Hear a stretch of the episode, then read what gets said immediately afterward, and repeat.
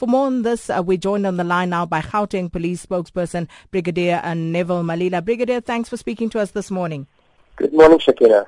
Now, Brigadier, at this point, I think it's important uh, that we hear from yourselves as the police exactly what happened because there are so many stories doing uh, the rounds right now. People are talking about uh, targeted hits, but what exactly happened uh, at uh, the house in Vosloorus last night? Shakira, we can confirm that uh, the people was at the house with friends when this incident occurred. We are looking for three suspects. Two suspects entered the house. The shot was fired and he was fatally wounded. He died on arrival at hospital. As you've indicated, we have offered a reward of up to 150,000 rand for any information that could lead to the arrest and successful prosecution of the suspects. And we are appealing to the community to help and assist us in this investigation and come forward with any information. And they can contact our Crime Stop number, which is 08600 10111.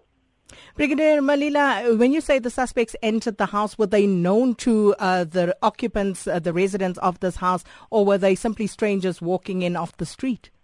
Preliminary investigations indicate that they were strangers that, that walked the street. And also, um, uh, there were some reports indicating that the suspects actually fled uh, in a getaway vehicle. Can you confirm this, or did it happen in another way? The suspects fled on foot. And you say there were three of them. Are there any uh, more leads to go on at this point that the sus- uh, the, that uh, the South African public could be on the lookout for? There isn't any leads that they at this.